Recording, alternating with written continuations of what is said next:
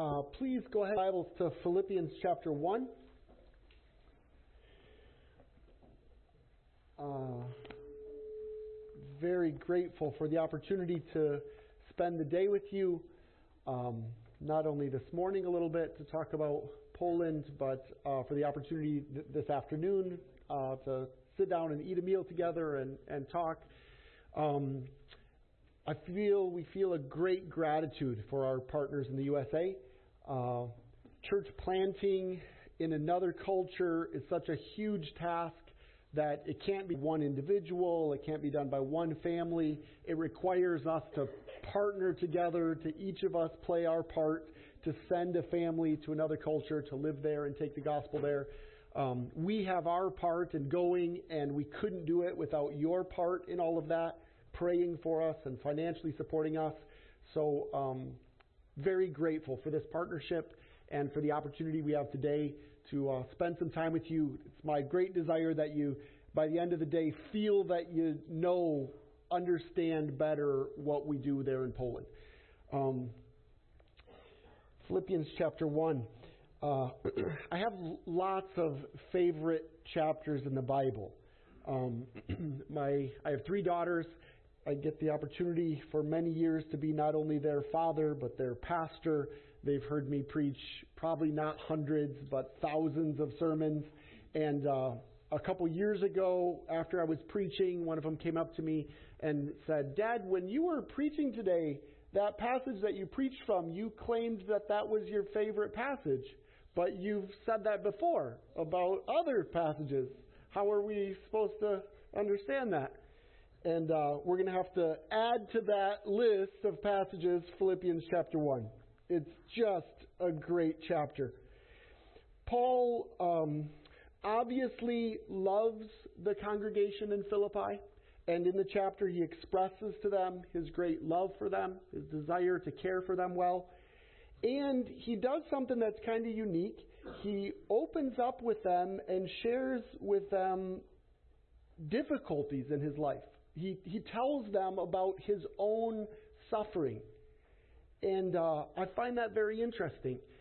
Um, when I'm in the States and I have the opportunity to report to our supporting churches about how things are going in Poland, I feel sometimes uh, that I could go one of two ways. Like I could talk about the the successes in Poland and the victories and, and the good things that have happened over the years. Or I could talk about the great struggles and the difficulties and the things that have not gone the way we would have hoped they would go over the years. And, and it would be fair for me to talk about either one of those things because they've happened. I was at a missions conference a couple months ago and I was sharing that sort of concern with one of the other brothers at the conference and he said, "Don't be ashamed to talk about those things, those difficulties, those those trials in your life, the suffering." Because he said he listed a couple reasons, but one of them was he said that um, that helps other people to feel that they're not alone. So each of us have some difficult things that we're going through all of us have some suffering, some trials in our life. And you can come to a church on Sunday morning and look around and see other people who've put on their Sunday best and they have a smile on their face, and you can feel like, ah, I don't really belong here. These are people who've got it all together. They don't have the sort of difficulties in my life that they don't have those sorts of difficulties that I have. Um, so he encouraged me to go ahead and talk about difficult things because we all have those in our life including the Apostle Paul. And in this chapter, he opens up and talks about uh, some of the struggles that he's going through. We have um, a bit of an introduction. The first, like, 11 verses of the chapter, he expresses his love for them.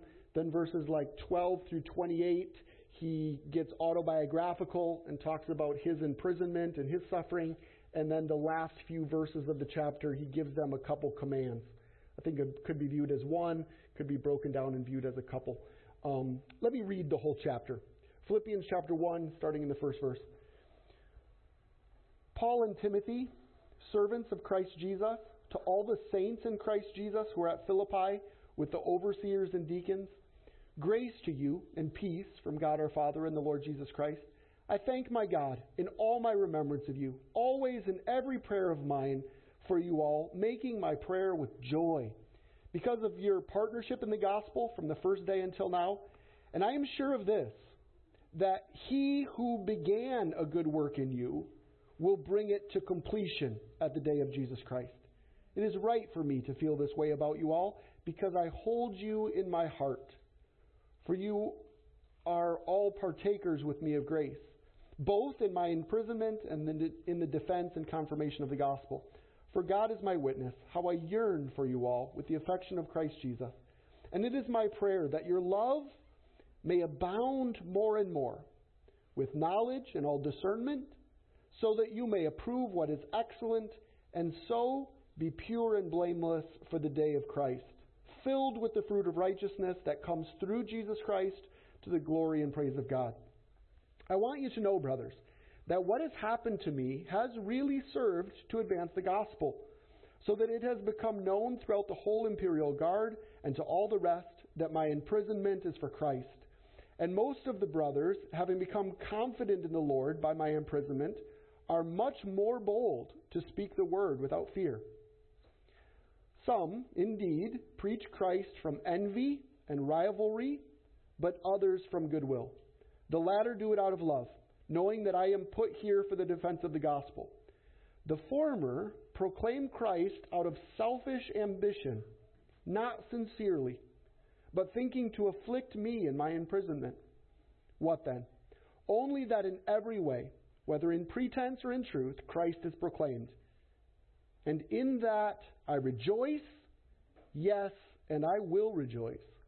For I know that through your prayers and the help of the Spirit of Jesus Christ, this will turn out for my deliverance, as it is my eager expectation and hope that I will not be at all ashamed, but that with full courage, now as always, Christ will be honored in my body, whether by life or by death. For to me, to live is Christ, and to die is gain. If I am to live in the flesh, that means fruitful labor for me. Yet which I shall choose, I cannot tell. I am hard pressed between the two. My desire is to depart and be with Christ, for that is far better. But to remain in the flesh is more necessary on your account. Convinced of this, I know that I will remain and continue with you all for your progress and joy in the faith, so that in me you may have ample cause to glory in Christ Jesus because of my coming to you again. Only let your manner be worthy of the gospel of Christ, so that whether I come and see you or else I'm absent, I may hear of you, that you are standing firm in one spirit, with one mind striving side by side for the faith of the gospel, not frightened in anything by your opponents. This is a clear sign to them of their destruction, but of your salvation, and that from God. For it has been granted to you that for the sake of Christ, you should not only believe in him, but also suffer for his sake. Engaged in, in the same conflict that you saw I had, and now hear that I still have. Let's pray one more time quickly.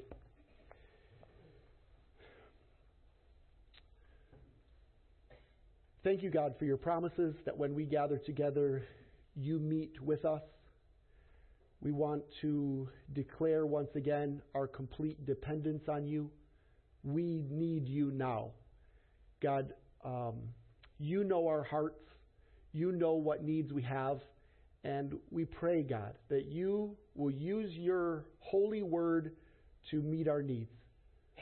Please do your work through this chapter in our hearts now. We ask these things in Christ's name. Amen. A baker bakes, a sailor sails, a farmer farms. Who you are affects what you do.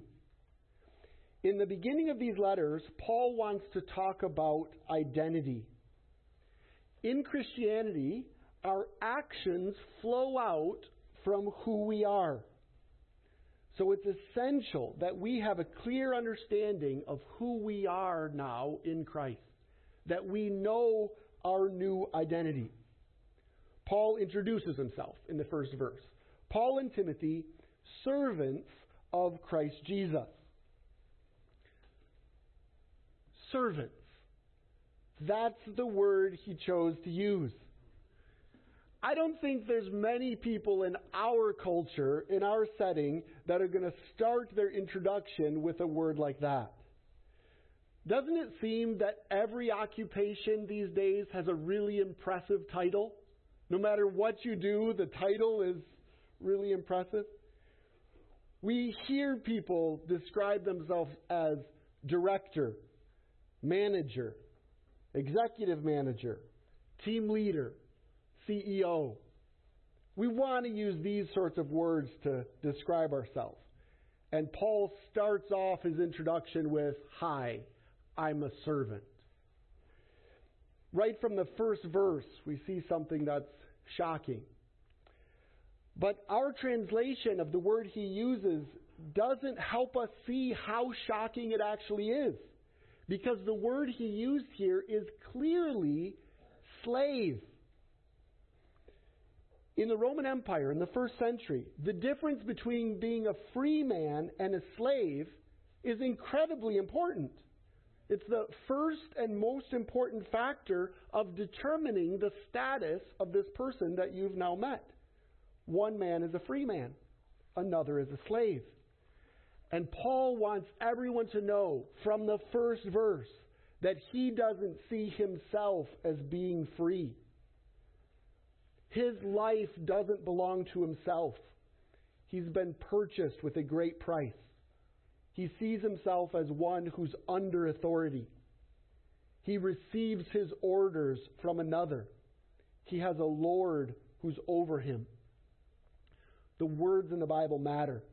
And the word slave that we see in verse 1 is worth all of us meditating on. In the very same verse, we have the extremely important word saint.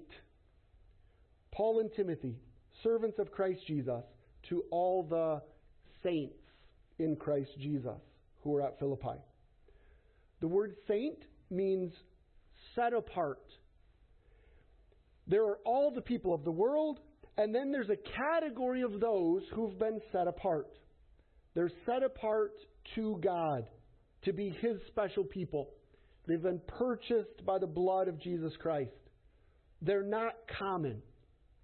They also are sons of Adam and daughters of Eve, but they're also called sons and daughters of God.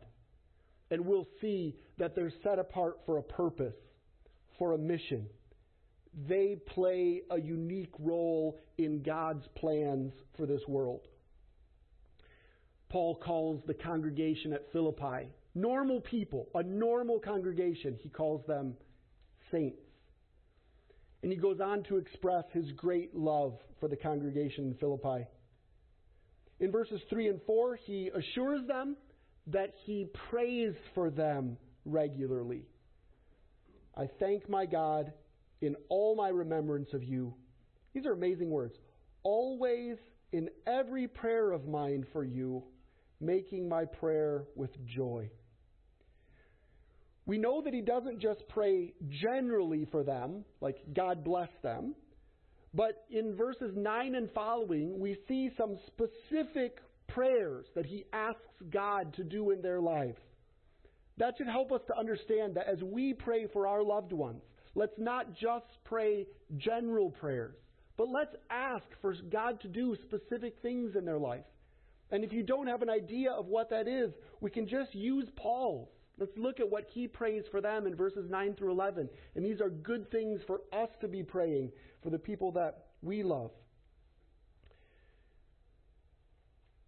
It is my prayer that your love may abound more and more with knowledge and all discernment, so that you may approve what is excellent, and so be pure and blameless for the day of Christ, filled with the fruit of righteousness that comes through Jesus Christ to the glory and praise of God. So we're going to see a progression here. There's three, possibly four steps of progression in this prayer, and it all starts with love. They apparently already have this love. He doesn't pray that love would be given to them. At the moment of new birth, we're given a new heart. And one aspect of that new heart means that we begin to love things that we didn't love before. We have Jesus' heart put into us at the new birth. We begin to love what he loves. We begin to hate what he hates. But apparently, at that moment of new birth, this love that's been poured into us isn't automatically perfectly mature. Because here, Paul is praying that this love that they have would increase, would mature, would grow. He writes, that your love may abound, and then he adds the words, more and more. Did you ever notice that sometimes it seems like modern Christians can paint Christianity as a sort of stoicism? That Christians should just be real steady, not have any emotional highs or lows, not be affected very much by the things that go on around us. Paul isn't asking for anything like that. He wants them to be more moved. He wants their affections to be more affected, for them to have a greater tenderness, not a weaker tenderness. And his prayer is not only that they have a greater love, but that this love would also mature. He says this Your love may abound more and more, and then these words with knowledge and all discernment. Discernment. So we're not just to love everything more and more, but we're to discern what we should love. Because as we read the Bible, there are plenty of things that we should not love. It seems to me that our current culture acts as if love is always good and hate is always bad. But biblically, it's not that simple. Let's say that we have two women here, and one of them right now is feeling hate, and one of them right now is feeling love. Which woman is righteous? Well, that depends. That's, we don't yet know enough information to know which one is righteous. It depends on what they're loving and what they're hating. For example, we have this verse in the Bible. There are six things that the Lord hates, seven that are an abomination to him haughty eyes, a lying tongue, hands that shed innocent blood. And we have this verse do not love the world or the things that are in the world. If anyone loves the world, the love of the Father is not in him. So hating is not always bad, loving is not always good. Paul's prayer here is very interesting. He's praying that they would love more, have a stronger, more powerful love, but he's also praying that their discernment would grow, that they would recognize what to love and what not to love. He's praying that what they love today would change. Now that's good news for us. What you love today, what you like today, your preferences right now, those don't have to be your preferences for the rest of your life. Paul is talking about something even more fundamental to who we are as people than our minds. God has revealed to us that one important aspect of the Christian life is a renewal of our minds. But Paul here is talking about something that's at a more fundamentally deeper level than a change of our mind. He's talking about a change in what you desire, in what you like, what you don't like, what you prefer. Let's say that there's a small child who only likes french fries and ketchup, won't eat anything else. That's not good. It's not healthy. Our desire for that child is that one day they're going to have enough self control, they're going to be able to force themselves to eat some vegetables, eat some dairy, eat some meat. But that's not our ultimate goal, that they're one day going to be able to force themselves to eat some vegetables and meat. We're hoping that one day that child will enjoy vegetables and dairy and meat.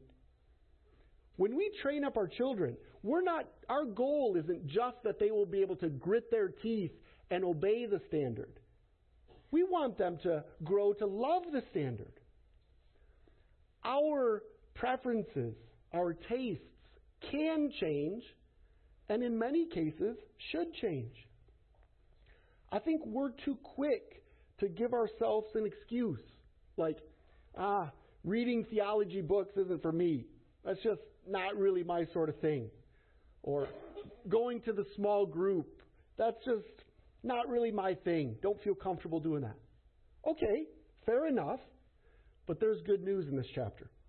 The things that you don't like today, things that are very deeply ingrained in you, in us, can change.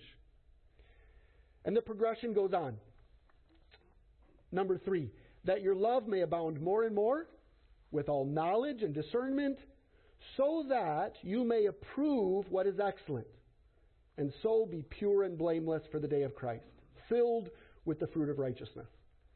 So your love will affect discernment, and then this new discernment will affect a change in your behavior. So that on the day when you stand before Christ, He will look at you and your life will be filled with what's called fruit of righteousness. So we see a three step progression a change in our heart or a change in what we love, which leads to a discerning mind. And this discerning mind is going to cause a person to change the way they use their hands, their feet, their tongue, their eyes. It will change their very life. What a beautiful prayer Paul's praying for them. A completely changed life, all flowing from a new heart. But this beautifully changed life isn't the end of the prayer. It's not the goal of all of this progression. It's the penultimate goal. Look, there's one more step in the progression. Filled with the fruit of righteousness that comes through Jesus Christ to the glory and praise of God. From the day of your new birth to the day that you will stand before your Maker, you will be gloriously transformed. Not just on the outside, not just new actions, but from the inside out. A new heart, a new mind, and new actions. And who will get the glory for this beautiful transformation? The one who's responsible for the transformation. Is there any habit in your life that you just really feel can never change? You've wanted it to change, maybe even for years now you've wanted it to change. You've tried before to change it, and you feel like it's completely hopeless. There's good news here. God can change sinners. God does change sinners. Only God can do it, and only He will get the glory. That's why in this chapter, Paul is praying for the congregation at Philippi. He's gone to them, he's preached to them, he's written to them, but he's not just preaching and not just writing, he's praying. He's praying, God, change them. Do what only you can do. And then May your name be praised for that good work. May you get all the credit. May you get the glory. If you're a Christian today, God is at work in your life. He's making you beautiful for your good and for His glory. That's through verse 11. Starting in verse 12, Paul explains that this glorious work that God is doing in and through his people is painful for the people. God's work in and through Paul is nothing less than suffering. Let me read verses 12 and 13. He says, Now I want you to know, brothers, that what has happened to me has really served to advance the gospel so that it has become known throughout the whole imperial guard and to all the rest that my imprisonment is for Christ. So he says, I want you to know that my arrest and my imprisonment has caused the gospel to advance. He has such a positive look at the situation that he's in. That's fair enough for him to have. But we're free, as we read it, to notice that that's a difficult situation that he's in. He's been arrested, he's been imprisoned. Look at verse 17. The former proclaim Christ out of selfish ambition, not sincerely, but thinking to afflict me in my imprisonment. Strange verse. Apparently, there are those inside the church. We're not given information if they're truly born again or not, but these are people in the church, and they're using Paul's imprisonment as an opportunity for personal gain to somehow lift up themselves and somehow twist this all to harm Paul's reputation. Wouldn't that be quite a blow? Look down at verse 23. He says this I'm hard pressed between the two. Two things. Hard for me to see which one would be better right now. My desire is to depart and be with Christ, for that would be far better. But to remain in the flesh is more necessary on your account. Have you ever been that low? At a place when you look at your life and you're not even sure at this point if it'd be better to die or to live? Maybe you have. All of his plans have come to a screeching halt. We read about Paul in the book of Acts. He has plans. He goes to a town, he's there for just a couple weeks, preaches the gospel, some people are saved, a small church is started, and he's on to the next place. We know that he'd like to get to Rome so that the small church in Rome can financially help him to get on to Spain. He's, he's a mover and a shaker. You know people like this. He had plans. He wanted to get down the road and do the next thing. And all of his plans have come to a halt. He's been arrested. He's thrown in prison. He can witness, but just to these few guards that are around him. That's the setting in which Paul writes this letter. And we read these words in verse 18 I rejoice. Yes, and I will rejoice. I want that. I want whatever Paul has. In his suffering, in his plans being ruined, he rejoices. Let's look at that for a couple minutes, see if we can learn some things from his perspective. He immediately points out that there are two good fruits that have come from his arrest. He now has access to these guards they, he wouldn't otherwise have access to.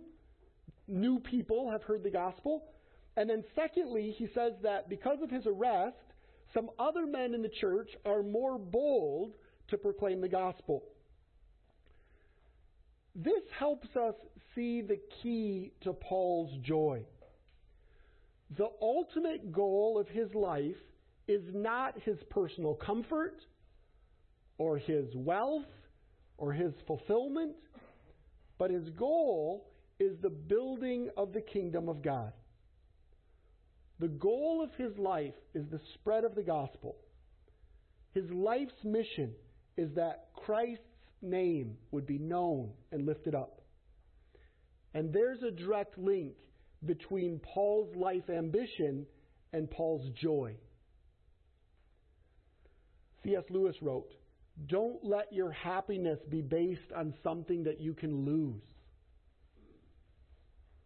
Don't let your happiness be based on something that you can lose.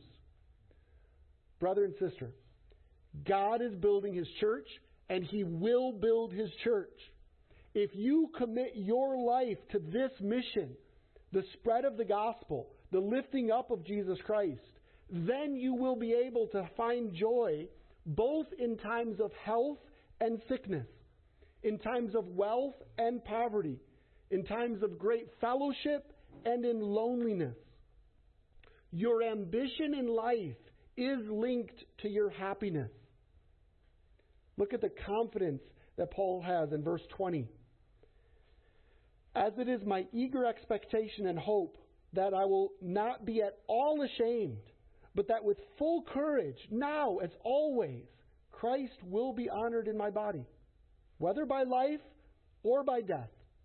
For to me to live is Christ, and to die is gain.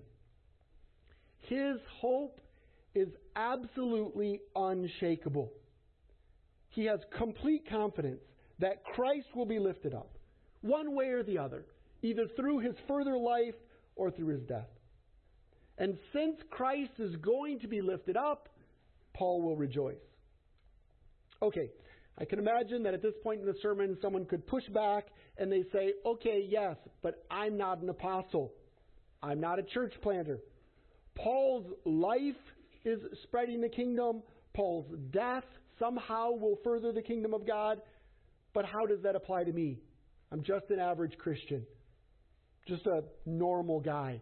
I don't see how Paul's life and his joy really applies to my life and my situation. I would respond by saying that in both the Old and New Testaments, God has clearly shown that He loves to use the young, the unknown, the weak, the sick, those who no one would expect Him to use. His kingdom will be built not through a handful of heroes in a handful of giant heroic acts. No. The kingdom of God will be built through millions of unknown Christians faithfully serving in millions of tiny ways. There are two institutions that God has ordained to build his kingdom the family unit and the local church. Of course, it's a glorious thing when two young Christians leave their parents and plant a new Christian family. Of course, it's a glorious thing when a small group of Christians break off from a church and go off to plant a new church. But for most of us, we're already in a family and we're already in a church. The primary way that we can give our lives for the building of God's kingdom, give our lives so that Christ and His name will be lifted up, is to pour ourselves into our family and into our church. Give up your life. Spend it. Pour it out for the good of your family and for your local church. This is how his kingdom will grow. It's glorious when a husband takes upon himself the responsibility of leading his family. It's a glorious thing when a wife takes up the responsibility of following the lead of her husband. Children, give up your lives to serve your parents and your siblings. These are not little, unimportant tasks. They're literally world changing. Teenager, use your life, pour it out in order to serve your immediate family. Use your tongue to encourage and offer life giving words. Use your hands to cook and clean. Use your attitude to bring joy. Use your life for something bigger than yourself. No local church is perfect, but we're called to choose a local church, submit to the elders there, and pour ourselves into that congregation. Paul says about himself to remain in the body is for your sake a more necessary thing. Paul says about himself, to remain in the body is for your sake a more necessary thing. That's not just true of great Christians. That's not just true of apostles. But every member of the body of Christ is essential to the health of the body. You your family needs you. Your church needs you. Commitment to family and the local church are the foundations of the Christian life. And in these seemingly mundane and unspectacular commitments, we join ourselves to the goal of the Church of Jesus Christ across the continents and across the centuries. And we can, with all confidence, say together with the Apostle Paul, with full courage, now as always, Christ will be honored in my body, whether by life or by death. For to me to live is Christ, and to die is gain. Paul talks much about his suffering in this setting. It's not true that suffering is unbearable, but senseless suffering is unbearable suffering for no purpose is unbearable. Christians have the ability to bear suffering with an inner peace and joy that will always confuse those around us because we know that our suffering has a purpose. It will be used by God, either for our own sanctification or for the good of His church in general. We know that we have a Father in heaven who loves us, and He would not allow suffering in the lives of His children if He didn't have good reason for it. So, we've made it through two of the three sections of the chapter that introduction where He prays for them, autobiographical sketch about His joy in suffering. Let's take just a couple moments to look at the third and final section. Let's look at verse 28 maybe my favorite verse in the chapter. Verse 28 is a pretty cool verse. And not frightened in anything by your opponents, this is a clear sign to them of their destruction, but of your salvation, and that from God. Not frightened in anything by your opponents, this is a clear sign to them of their destruction. What's the clear sign to the world of their destruction? The fact that we're not frightened in anything. That's the clear sign. The fact that we have a rock solid joy and peace in the midst of difficulties and suffering. So imagine that you're up on a hill, you're looking down to a valley, and you see a battle that's about to take place. On one side, there are 100 soldiers, and on the other side, going to fight against them, are 5,000 soldiers. It doesn't look good for the 100 guys down there.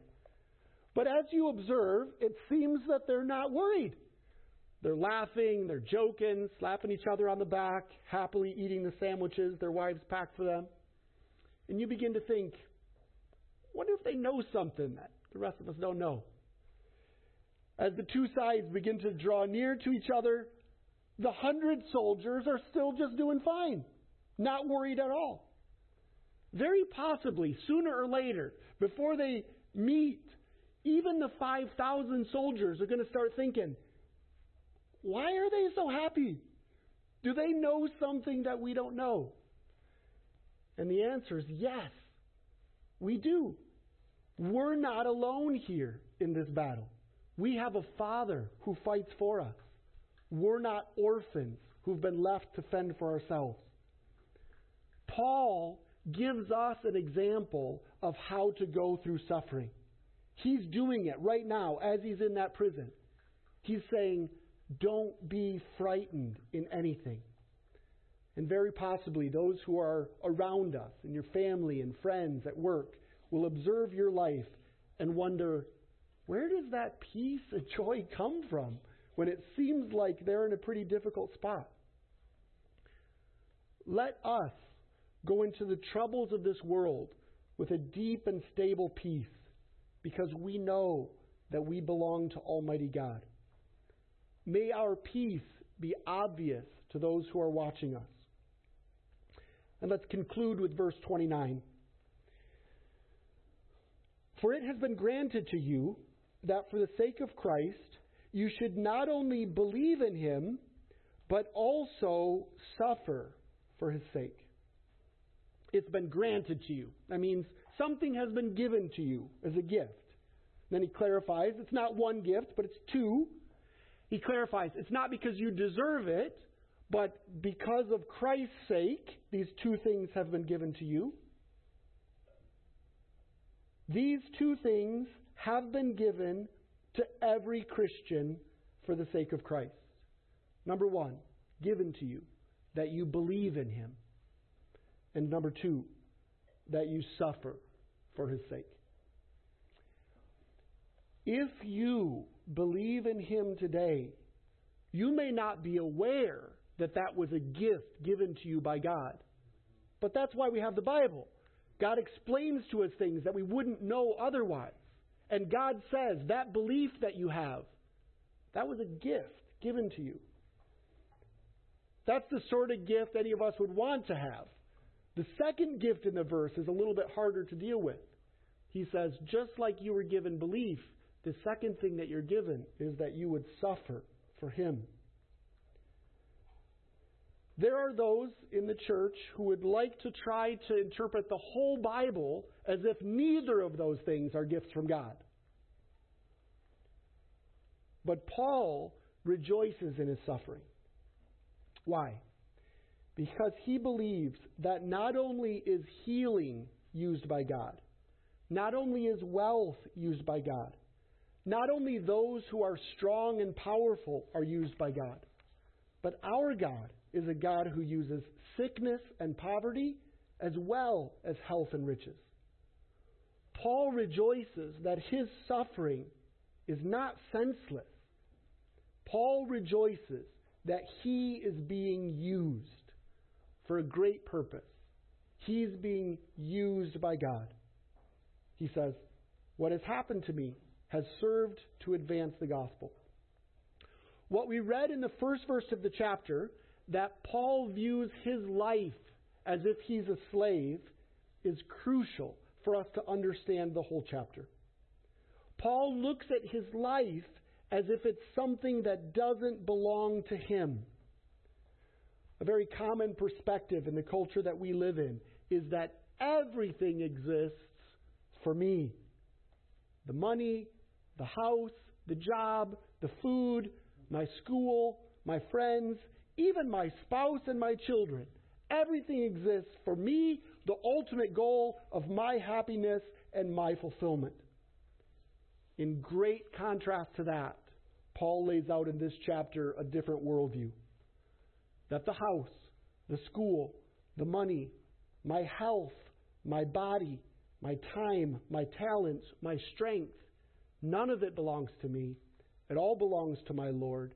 It's to be used for Him. Brother and sister, you don't exist for one small personal goal. You belong to the church, the body of Christ. You've been called out from the world to have the privilege of taking part in His eternal plan that serve His glorious, great purposes. Give your life to this purpose, and your life will not be wasted and none of your suffering will be wasted. Let us rejoice together with our brother Paul that we're slaves of Christ. We live, we suffer, we die for the glory of our Lord. Let us stand shoulder to shoulder with our brothers and sisters around the world and across the centuries, and let us pour out our lives to the glory of God alone. Let's pray. Let's stand together and pray.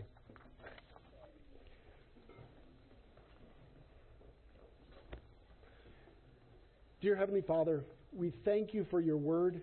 We wouldn't know you without your word. We thank you that you've given us uh, this chapter that Paul wrote to that congregation in Philippi, and that we can read his words and we can learn about how we're to view ourselves in relationship with you. That each of us individually are not the lords of our own life, but we are yours. We belong to you, and you are our Lord. And help us, God. We can't do it on our own. We pray that you would empower us through your Holy Spirit to view our life in that way and to pour it out, use it up not for our own fulfillment, not for our own goals, not for our personal comfort, but that your name would be lifted up, that your church would be built, that your kingdom would grow. We ask these things in Jesus' name. Amen.